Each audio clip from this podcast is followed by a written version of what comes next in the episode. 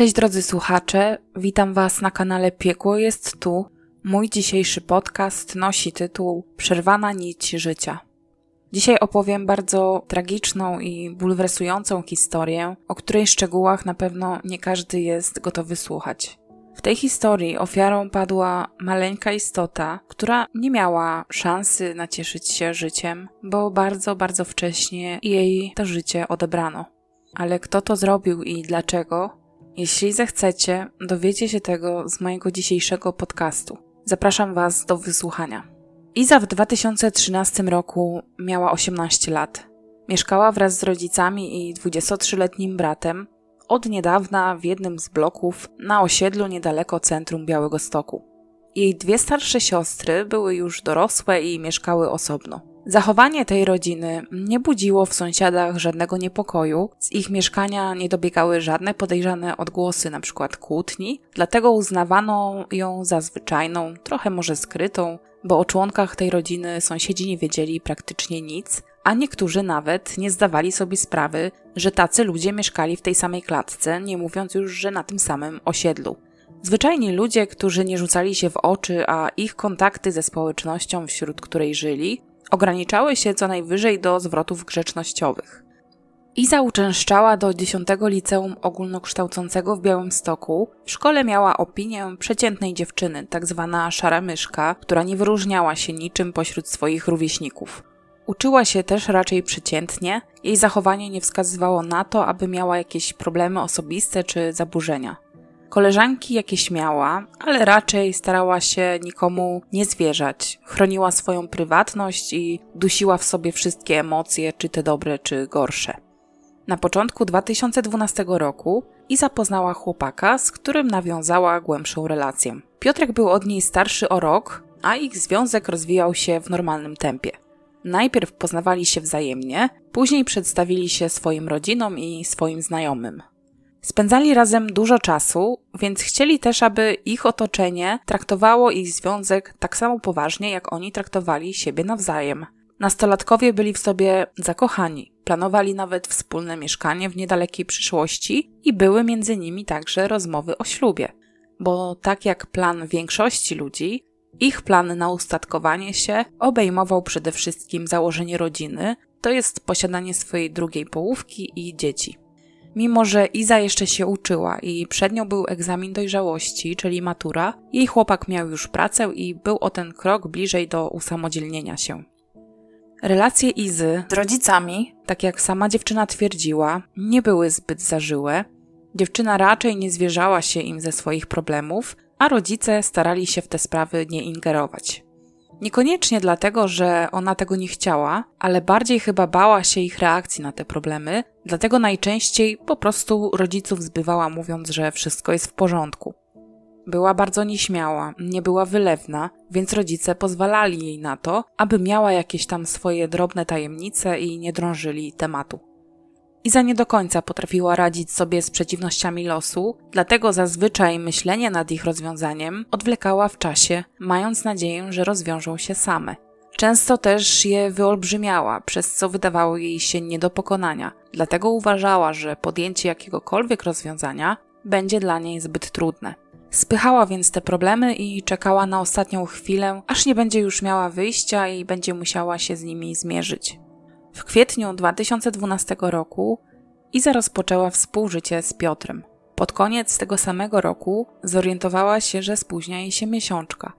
Przestraszyła się, ponieważ do tej pory zawsze miesiączkowała regularnie.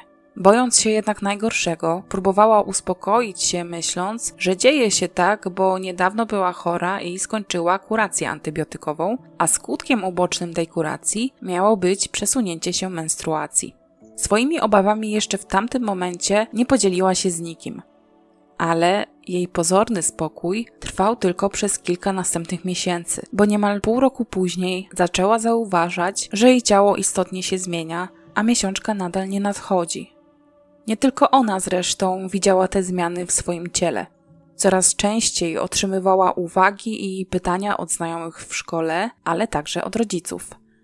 Wszyscy pytali ją, czy czasami nie jest w ciąży, czemu Iza kategorycznie i konsekwentnie zaprzeczała. Jednak wówczas wiedziała już, że najprawdopodobniej jest w ciąży. Bała się jednak w tym upewnić. Bała się konsekwencji bycia młodą matką, ale przede wszystkim reakcji najbliższego otoczenia. Nie tylko znajomych, ale chyba najbardziej swojej rodziny. Wiedziała, jakie podejście do wczesnego macierzyństwa mają jej rodzice, i to ich reakcja na jej ciążę spędzała jej sen z powiek. Myśl o tym, że spodziewa się dziecka, paraliżowała ją na tyle, że bała się zrobić nawet test. Doszło do tego, że zrobiła go dopiero w maju 2013 roku, czyli już pół roku po tym, jak spóźniała jej się miesiączka i której nie odzyskała do tamtej pory. Ten test zrobiła w tajemnicy przed wszystkimi i dopiero kiedy upewniła się w swoich obawach, podzieliła się nowiną ze swoim chłopakiem. Tak samo Iza, jak i Piotr niezbyt ucieszyli się na wieść o tym, że będą rodzicami. Oboje zgodnie stwierdzili, że są na to zdecydowanie za młodzi, a dodatkowo Izę przerażała myśl o tym, jak zareaguje jej otoczenie. Iza wielokrotnie słyszała od rodziców, że tak młode dziewczyny nie są gotowe na bycie matkami i przestrzegali swoją córkę przed nieplanowaną ciążą. Stało się jednak i nie było już odwrotu. Ciąża Izy coraz bardziej stawała się widoczna, a nastolatka desperacko próbowała ukrywać rosnący brzuch pod obszernym ubraniem, a także bandażowała ten brzuch, aby nie rzucał się w oczy. Podejmowała próby rozmów z chłopakiem, co zrobią, gdy dziecko się urodzi, jednak częściej unikała tego tematu. I zabała się przyznać nawet przed samą sobą, że wkrótce na świat przyjdzie jej dziecko.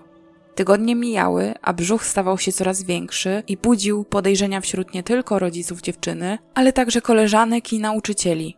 Jako, że Iza nie miała zamiaru nikomu wyjawiać prawdy, zapewniała wszystkich, że nic się nie dzieje, że po prostu przytyła. 11 czerwca 2013 roku dyrektorka szkoły, w której uczyła się Iza, wezwała jej mamę na rozmowę i w obecności nastolatki zasugerowała, że może ona być w ciąży. Takie plotki krążyły po szkole już od dawna i zaniepokojeni nauczyciele postanowili w tej sprawie zainterweniować. Jako, że Iza nie przyznawała się nikomu i zaprzeczała, że jest w ciąży, postanowiono skonfrontować tę wersję z wersją jej matki. Kobieta nie była zaskoczona takimi domysłami, sama od pewnego czasu zaczęła podejrzewać, że Iza coś ukrywa. Dyrektorka jednak wydawała się być zaskoczona, bo myślała, że mama Izy będzie w stanie potwierdzić plotkę o jej ciąży. Myślała bowiem, że Iza wstydzi się przyznać obcym ludziom, ale bliskim jak najbardziej wyznała prawdę. Nic takiego jednak nie miało miejsca. W porozumieniu z dyrektorką szkoły, mama dziewczyny postanowiła umówić swoją córkę do ginekologa i jeszcze tego samego dnia wraz z nastolatką pojawiła się pod gabinetem ginekologicznym. Już na miejscu mama oznajmiła swojej córce, że jeśli podejrzenia co do jej brzemiennego stanu się potwierdzą, to może liczyć na jej wsparcie. Iza nie chciała, aby mama była obecna przy badaniu, do gabinetu więc weszła tylko ona. Jako, że była pełnoletnia, miała prawo odbyć tę wizytę sama. Nawet lekarzowi Iza nie wyznała prawdy. Powiedziała nawet, że niemożliwe, że jest w ciąży, bo w zeszłym miesiącu miała okres. Lekarz jednak już na pierwszy rzut oka był w stanie stwierdzić, że dziewczyna jest w ciąży, co tylko potwierdziło stosowne badanie, a wiek ciąży ginekolog określił na siódmy miesiąc. Dziecko rozwijało się prawidłowo, ale niezbędne było wykonanie dodatkowych badań. Lekarz polecił nastolatce zrobić te badania i dał jej skierowanie, a następnie nastolatka miała przynieść wyniki tych badań do ginekologa i założyć kartę ciąży oraz systematycznie uczęszczać na wizyty do lekarza prowadzącego. Nastolatka poczuła ogromny strach przed tym, co niebawem miało nastąpić. Nie miała zamiaru kontynuować wizyt ginekologicznych. Nie interesowała się nawet tym, jak dbać o siebie w ciąży, jak odbywa się poród i jak się na niego przygotować. No, zachowywała się tak, jakby tej ciąży nie było. A jednak w gabinecie musiała spojrzeć prawdzie w oczy. Lekarz się przecież nie pomylił. Wszystko wskazywało na to, że dziewczyna urodzi dziecko, bo ciąża rozwijała się prawidłowo. I mimo, że sytuacja bardzo sprzyjała temu, aby wreszcie przyznała się do prawdy, dziewczyna spanikowała i po wyjściu z gabinetu zapewniła swoją matkę, że nie spodziewa się dziecka. Później jednak żałowała, że zmarnowała taką okazję na przyznanie się do prawdy. Twierdziła, że chciała wyjawić bliskim, że jest w ciąży, ale spychała ten moment w myślach na inny dzień i wmawiała sobie, że ma jeszcze dużo czasu, aby ogłosić tę nowinę. Z Piotrem od razu po potwierdzeniu ciąży zaczęli myśleć nad tym, co stanie się z ich dzieckiem, kiedy rozpocznie się poród. Początkowo rozważali aborcję, ale jako że ciąża wyszła na jaw już na jej zaawansowanym etapie, już nie było takiej możliwości. Rozważali także oddanie dziecka do okienka życia, myśląc, że znajdzie się ktoś bardziej odpowiedni do opieki nad ich maleństwem. Piotr nawet rozważał, żeby powiedzieć o ciąży swoim rodzicom, którzy być może byli bardziej wyrozumiali i zareagowaliby lepiej. Ale Iza ich reakcji także panicznie się bała i nie wyraziła na to zgody, więc młodzi w dalszym ciągu, bez żadnego planu, postanowili ukrywać prawdę. Nie ustalili zatem nic konkretnego. Ale nie dało się ukrywać ciąży w nieskończoność, bowiem moment porodu zbliżał się nieubłaganie. Iza już miesiąc przed planowanym terminem zaczęła odczuwać silne skurcze i bóle w lędźwiach, które uniemożliwiały jej normalne funkcjonowanie. Nie umknęło to uwadze jej rodziców, jednak nastolatka dalej nie przyznawała się do swojego stanu i zrzucała winę za te bóle na bóle miesiączkowe. Poważnie zaczęło robić się 30 lipca 2013 roku. Był to już ósmy miesiąc ciąży. Iza do tego stopnia źle się czuła, że większość dnia spędziła w łóżku. Na szczęście dla niej był to okres wakacyjny, a że nie miała poza szkołą żadnych obowiązków, nie musiała nigdzie wychodzić. Jakoś udało jej się w ogromnej męczarni przeżyć ten dzień, jednak okazało się, że to kolejny, czyli 31 lipca, był tym decydującym.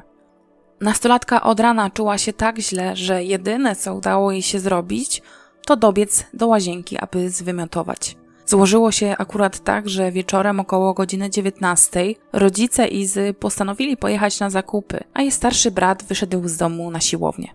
Dziewczyna wiedziała, że to jest jedyny moment, kiedy będzie mogła urodzić bez konieczności wtajemniczania w sytuację kogokolwiek. Przygotowała więc potrzebne rzeczy, m.in. kocyk w misie i nożyczki, które położyła na pralce, a następnie usiadła w brodziku pod prysznicem. Po kilkunastu minutach na świat przyszedł jej synek. Dała mu na imię Igor. Sięgnęła po nożyczki, którymi przecięła pępowinę. Następnie założyła na szyję dziecka gumkę do włosów i zacisnęła ją. Kiedy chłopczyk przestał się ruszać, owinęła go w dziecięcy kocyk i spakowała wraz z łożyckiem do reklamówki, którą później umieściła w skrzyni wersalki w swoim pokoju. Kolejno przystąpiła do sprzątania i zacierania śladów – Umyła prysznic i podłogę w łazience, następnie sama się wykąpała. Gdy rodzice zjawili się w domu, nie zauważyli niczego niepokojącego. Iza była już wtedy gotowa do wyjścia. Miała zamiar uczestniczyć w jakiejś domówce, na którą zaprosiła ją koleżanka. Nie miała żadnych fizycznych dolegliwości. Poród także odbył się ku jej zdziwieniu zupełnie bezproblemowo, dlatego uznała, że dla stwarzania pozorów przyjmie zaproszenie na urodziny koleżanki. Jedyną osobą, która wiedziała o tym, że Iza urodziła dziecko, był jej chłopak Piotr. O tym dowiedział się po fakcie, bo gdy akcja porodowa zaczęła się na dobre, Piotr był w pracy i dziewczyna nie chciała mu przeszkadzać. Zresztą oboje nie byli przygotowani na to, że poród nastąpi tego dnia, bowiem do terminu został jeszcze miesiąc. Po wszystkim około godziny 22 poinformowała go słowami: Urodziłam i ono nie żyje. Przez następne dni naradzali się, co mają zrobić z maleńkim ciałem ich syna. Zwłoki przeleżały w łóżku Izy już kilka dni i zaczęły nieładnie pachnieć. Dziewczyna więc dyskretnie wydobyła je stamtąd, wylała na nie perfumy, aby zakamuflować brzydki zapach i wyniosła ukradkiem do swojego chłopaka.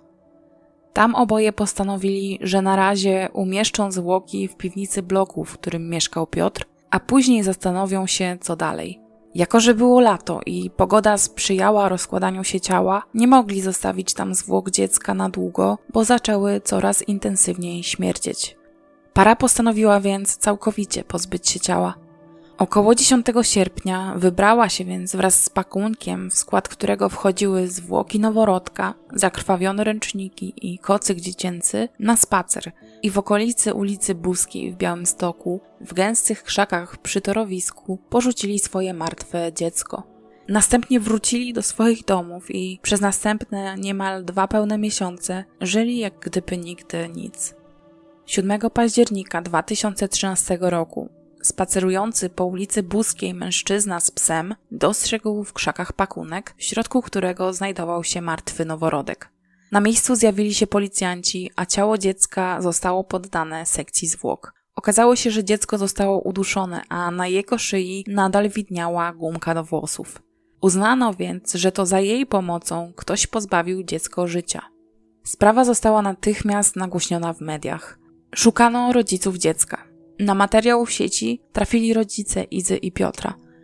Wtedy młodzi przyznali się, że to ich dziecko i stawili się na komendzie w celu złożenia wyjaśnień. Oboje zostali aresztowani na trzy miesiące. Izie za zabójstwo groziło nawet 25 lat więzienia. Ale Iza nie przyznała się do zabójstwa syna. Stwierdziła, że dziecko urodziło się martwe, a ona jedynie ukryła jego zwłoki, bojąc się konsekwencji. Wyznała, że nie cieszyła się z ciąży, bo uważała, że jest za młoda na posiadanie dziecka i przede wszystkim zbyt niedojrzała na jego wychowanie. Ale nie miała zamiaru zabić syna. Ukrywała ciążę, bo bała się reakcji społeczeństwa. Nie chciała być wytykana palcami z racji swojego młodego wieku. Chciała też skończyć szkołę i mieć jakieś perspektywy na przyszłość. Myślała, że po urodzeniu dziecka nie udaje się zrealizować swoich planów. Podczas przesłuchania opowiedziała o wydarzeniach w dniu porodu, czyli 31 lipca 2013 roku. Iza nie spodziewała się, że poród zacznie się miesiąc przed terminem. Skurcze zaczęła odczuwać dzień przed porodem, a nasiliły się w nocy z 30 na 31 lipca. Kiedy odeszły jej wody płodowe, wiedziała, że niedługo urodzi. Przygotowała więc kocyk, w który chciała owinąć maleństwo po porodzie, a potem usiadła pod prysznicem. Nie widziała narodzin dziecka, bo ten widok zasłaniał jej brzuch. Skurcze nie były silne i bolesne, nie krzyczała więc z bólu, a poród trwał zaledwie 15 minut. Kiedy pierwszy raz spojrzała na swojego syna, był on cały siny, a wokół jego ciała znajdowała się ciasno zawiązana pępowina. Chłopiec nie oddychał, więc sięgnęła po nożyczki i odcięła tę pępowinę, którą następnie zaczęła odplątywać.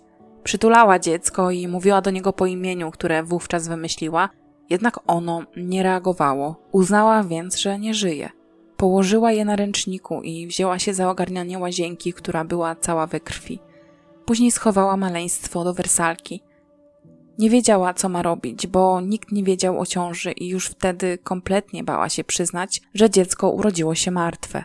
Obawiała się, że będzie obwiniana o jego śmierć. Poza tym nie wiedziała też, gdzie powinna się zgłosić. I gdzie powinna zgłosić przede wszystkim to, że jej dziecko urodziło się martwe. Postanowiła więc nic nie mówić. Kiedy wyznała ojcu swojego dziecka, że chłopiec zmarł, on bardzo to przeżył, nawet płakał. Mimo wszystko oboje przeżywali tę stratę, jednak nadal utrzymywali wszystko w tajemnicy i postanowili pozbyć się ciała. Porzucili je więc nieopodal torów w krzakach, zakamuflowali je gałęziami i liczyli, że sprawa nie ujrzy światła dziennego. Kwestii gumki do włosów na szyi dziecka nie potrafiła wyjaśnić. Początkowo twierdziła, że miała na włosach tę gumkę, a podczas porodu ona jej spadła do brodzika, a później zaginęła i nie mogła jej znaleźć. Nie powiedziała wprost, że jej nie założyła dziecku na szyję, ale powiedziała, że nie pamięta takiego momentu. Utrzymywała, że dziecko urodziło się już martwe i że ona nie przyłożyła ręki do jego śmierci. Podczas procesu i po konsultacji z prawnikiem Iza zmieniła nieco wersję wydarzeń. Przed sądem opowiedziała o tym, że na pewnym etapie ciąży zaczęła odczuwać instynkt macierzyński i miłość do swojego jeszcze nienarodzonego dziecka. Przeszło jej nawet przez myśl, że mogłaby je zatrzymać. Podzieliła się tymi emocjami ze swoim chłopakiem, który natychmiast sprowadził ją na ziemię. Nie angażowali się w wybieranie wyprawki dla chłopca, bo z góry jej chłopak założył, że dziecka nie zatrzymają. I zacierpiała z tego powodu, że partner podjął właśnie taką decyzję. Ponadto nie okazywał jej żadnego wsparcia przez cały okres ciąży.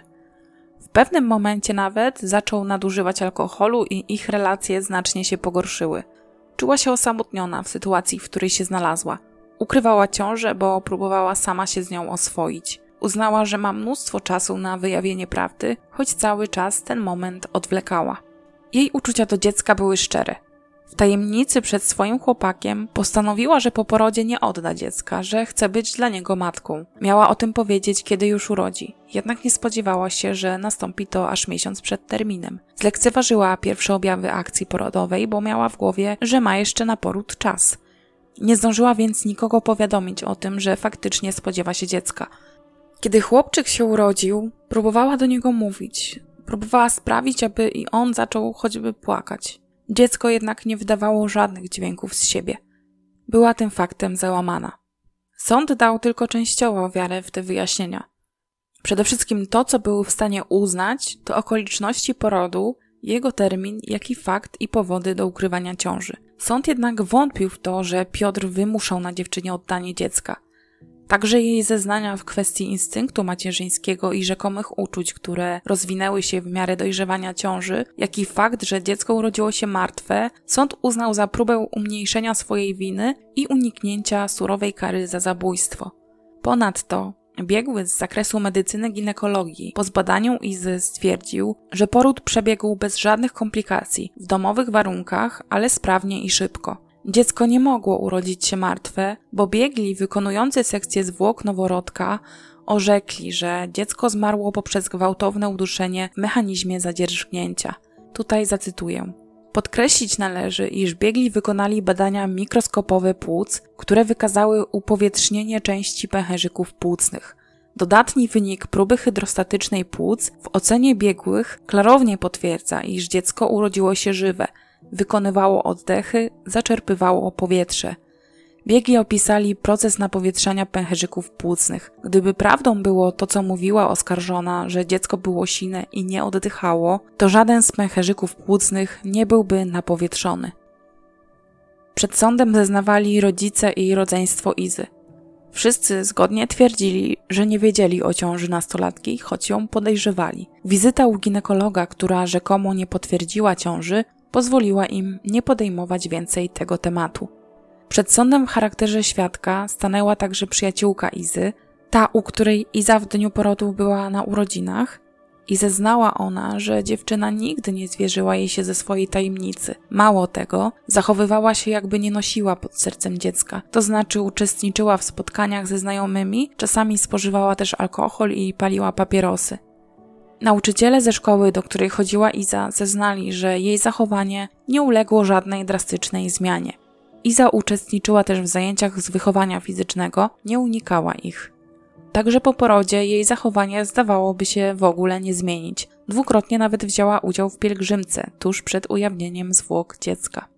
Z zeznań poszczególnych świadków wynikało też, że Iza nie musiała bać się reakcji swojej rodziny na wieść o jej ciąży. Jedyną osobą w rodzinie, która mogłaby mieć jakieś zastrzeżenia co do sytuacji, w jakiej znalazła się nastolatka, mógł być jej ojciec, który nieraz źle reagował na obecność niemowląt w swoim domu, bo na przykład były za głośne.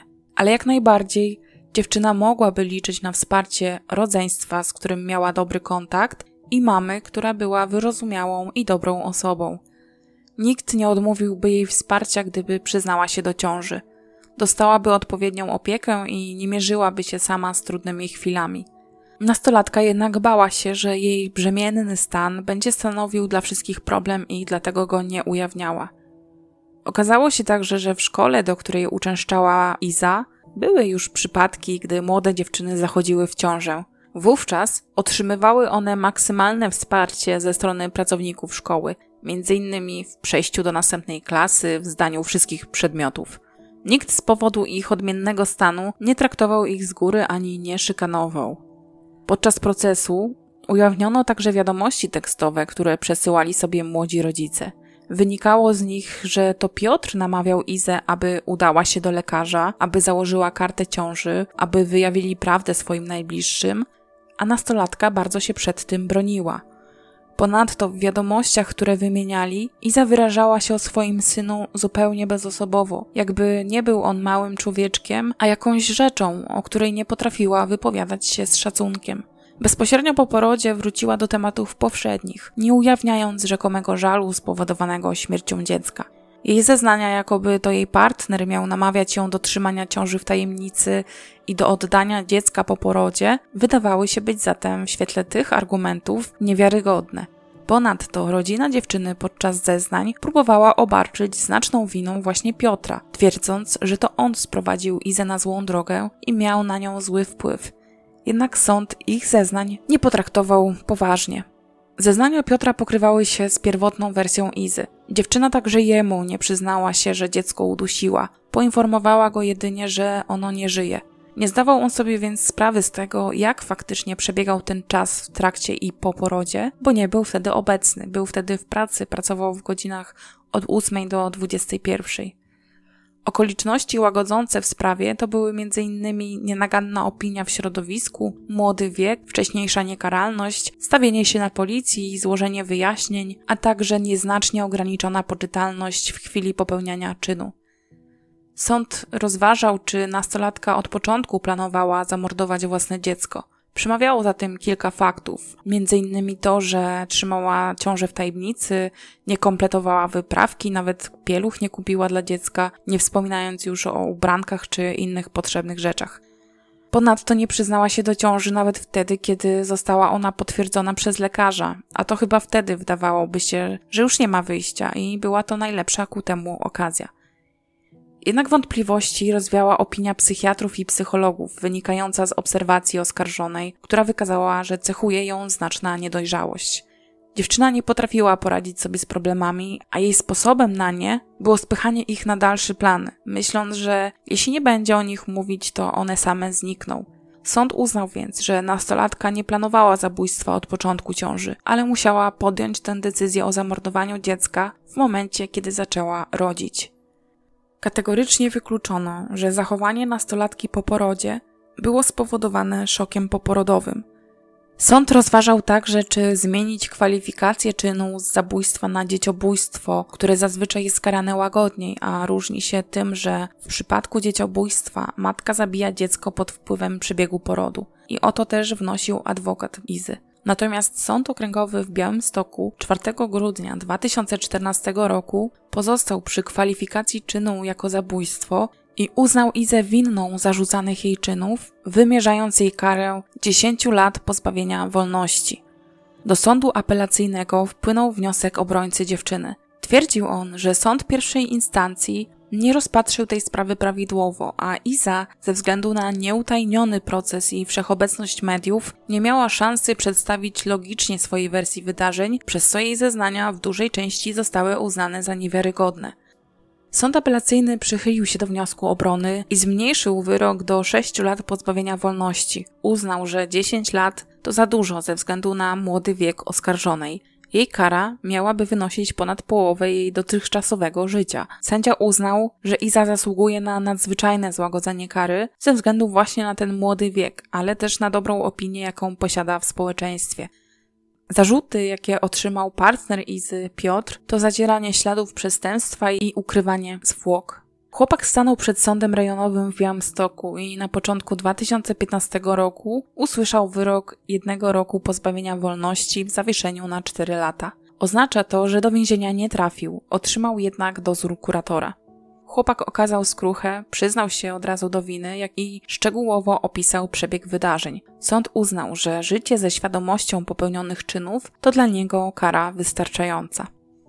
I to już jest wszystko, co w tej sprawie udało mi się ustalić. Mam nadzieję, że dosłuchaliście do końca, pomimo wrażliwych treści dzisiejszego podcastu. Ja cały czas zastanawiam się, jak to możliwe, że wszyscy domyślali się, a nikt nie podjął konkretnych kroków, żeby odkryć prawdę?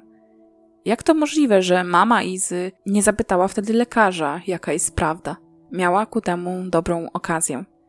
Ta historia mogła skończyć się inaczej i powinna skończyć się inaczej, ale niestety nic już nie można zrobić. Niedojrzała emocjonalnie dziewczyna, która nie radziła sobie z problemami, dostała tak ważną rolę życiową, z której zrezygnowała z premedytacją w bezduszny, okropny sposób. Ja nie mam już słów, ale jeśli wy macie, to zachęcam was do zostawiania swoich opinii w komentarzu. Ja Was dzisiaj przytulam, bo może właśnie dzisiaj tego potrzebujecie. Przyjmuję również uściski od Was i mam nadzieję, że słyszymy się niebawem.